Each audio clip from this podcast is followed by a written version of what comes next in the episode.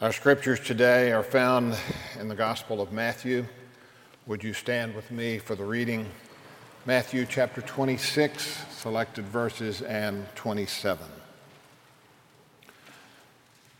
When Jesus had finished all these words, he said to his disciples, You know that after two days the Passover is coming, and the Son of Man is to be handed over for crucifixion.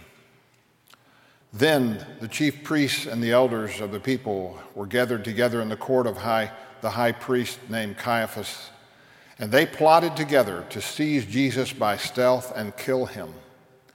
But they were saying, Not during the festival, otherwise a riot might occur among the people. Verse 14 And then one of the twelve, named Judas Iscariot, went to the chief priests and said, What are you willing to give me to betray him to you? And they weighed out 30 pieces of silver for him. And then he began looking for a good opportunity to betray Jesus. In chapter 27,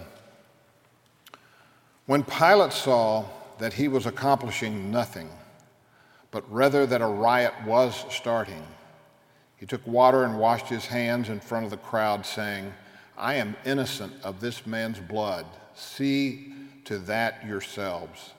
And all the people said, His blood shall be on us and on our children. And when the soldiers had crucified him, they divided up his garments among them by casting lots. And sitting down, they began to keep watch over him there. This is the word of the Lord. You may be seated.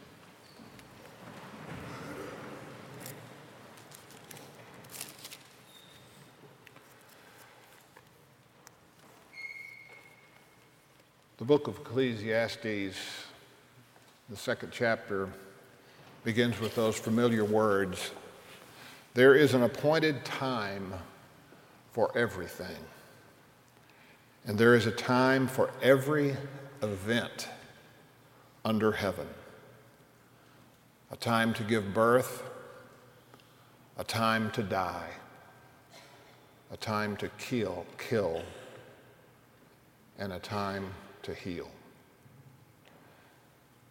When we think of the life of Jesus, those words take on added meaning. When I was asked, given the privilege to preach this section, and it was entitled The Plot to Kill Jesus, my first thought was everybody knows that. What kind of message am I going to be able to give out of that passage? And as I began to think about it, I was reminded of a New York Times bestseller book entitled Killing Jesus by Bill O'Reilly, the recent dismissed newscaster from Fox. But nevertheless, an excellent book because it details in probably some of the best examination of why Rome was in its political power and how important it would have been for them politically to kill Jesus. It also details in great description the rise of the powers of the religious leaders of that day and why politically they were so motivated to kill Jesus. And for most of us, including myself, that kind of sums it up. The Romans had the power, they provided the machinery for it to occur, and the Jewish leaders pressed it, and it happened. Jesus dies, we benefit. But as I begin to examine the scriptures, I realize there is something here far deeper, far wider in the killing of Jesus. There are at least five other parties that are responsible. And as we've read in this passage here, first, is the crowd. When Barabbas gave them the option, or when the Pilate gave them the option to choose Barabbas or Jesus, the crowd said, No, we want to crucify Jesus. And he objects, and they say, Look, put his blood on our shoulders and our children. The crowd killed Jesus. But then we read in the passage where one of Jesus' own inner circle, Judas, betrays Jesus. Judas killed Jesus. But if we look even deeper, we find even more. In John chapter 18, we're told that Satan put into Judas's heart to betray and kill Jesus. Satan killed Jesus. And then Peter tells us in Acts chapter 2, as he's preaching to the larger crowd, a much larger crowd in Jerusalem, and he says this in chapter 2, 22 Men of Israel, listen to these words. Jesus the Nazarene, a man attested to you by God and miracles and wonders with many signs which God performed through him in your midst, just as you yourself know.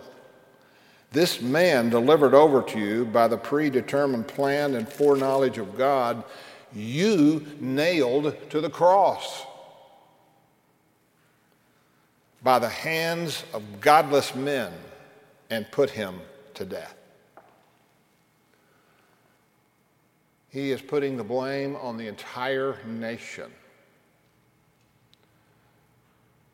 But it goes deeper than that. Did you hear those words that were read? Or as Peter said, this man delivered over to you by the predetermined plan and foreknowledge of God. God killed Jesus. And besides, Jesus willingly gave up his soul when he said, It is now finished. And he bowed his head and he gave up his soul, his spirit. Jesus let himself be killed. The whole world is responsible. Everything living is responsible for the death of Jesus. And then Paul goes on and makes it worse and tells us in Romans chapter 4, verse 21, he says, We killed Jesus. To all of those beyond that particular time. You see, this is amazing when you think about it. When this was the plan all along, if we go back to Genesis 3, that he will crush Satan's head, but Satan will bruise his heel. It is the beginning statement to realize that from the very beginning of the world, Jesus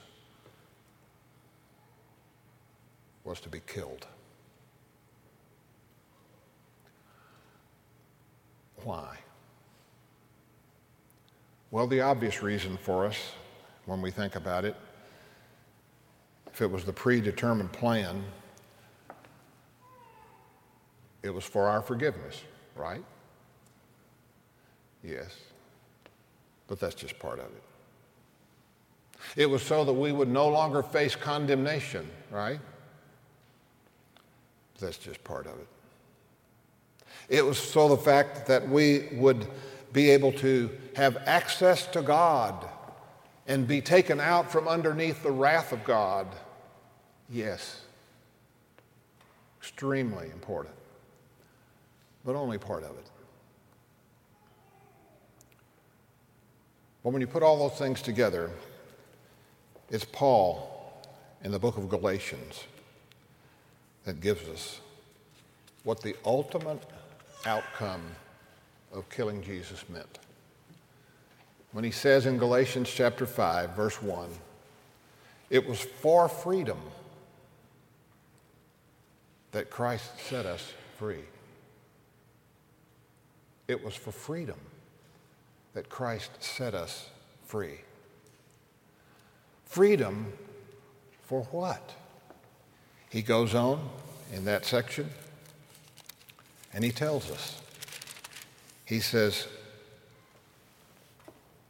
Stand firm, therefore, and do not be subject again to a yoke of slavery. And he goes on to add, For you were called, in verse 13, to freedom, brethren. Only do not turn your freedom into an opportunity for the flesh, but through love serve one another. For the whole law is fulfilled in one word in the statement In love, you shall love your neighbor as yourself. You see, the purpose of freedom is so we do not have to live in the sin that killed Jesus. And the purpose of freedom is we are given the power by which we can now kill sin. As Paul says in the Colossians, put to death sin. He writes in the Galatians passage if you're serving the flesh, you're not killing sin.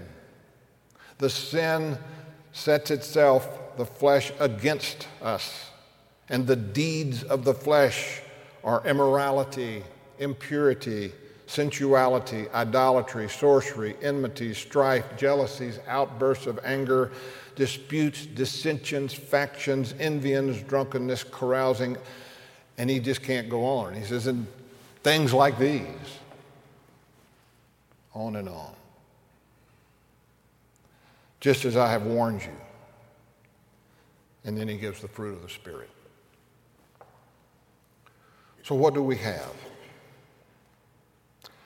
We are given the power because of the cross because Jesus was killed, that we might live above sin, to continue to fight it and its powers. You see, the ultimate purpose of man is given to us. It is to glorify God, but how? Paul writes to the Ephesians in chapter 1, verse 3 that we were created before the foundations of the world, that in Jesus Christ we might be holy and blameless. That's what God is producing. And the only way to get there was to kill Jesus. Because that killing released the power that connects us with Jesus. And so we can read,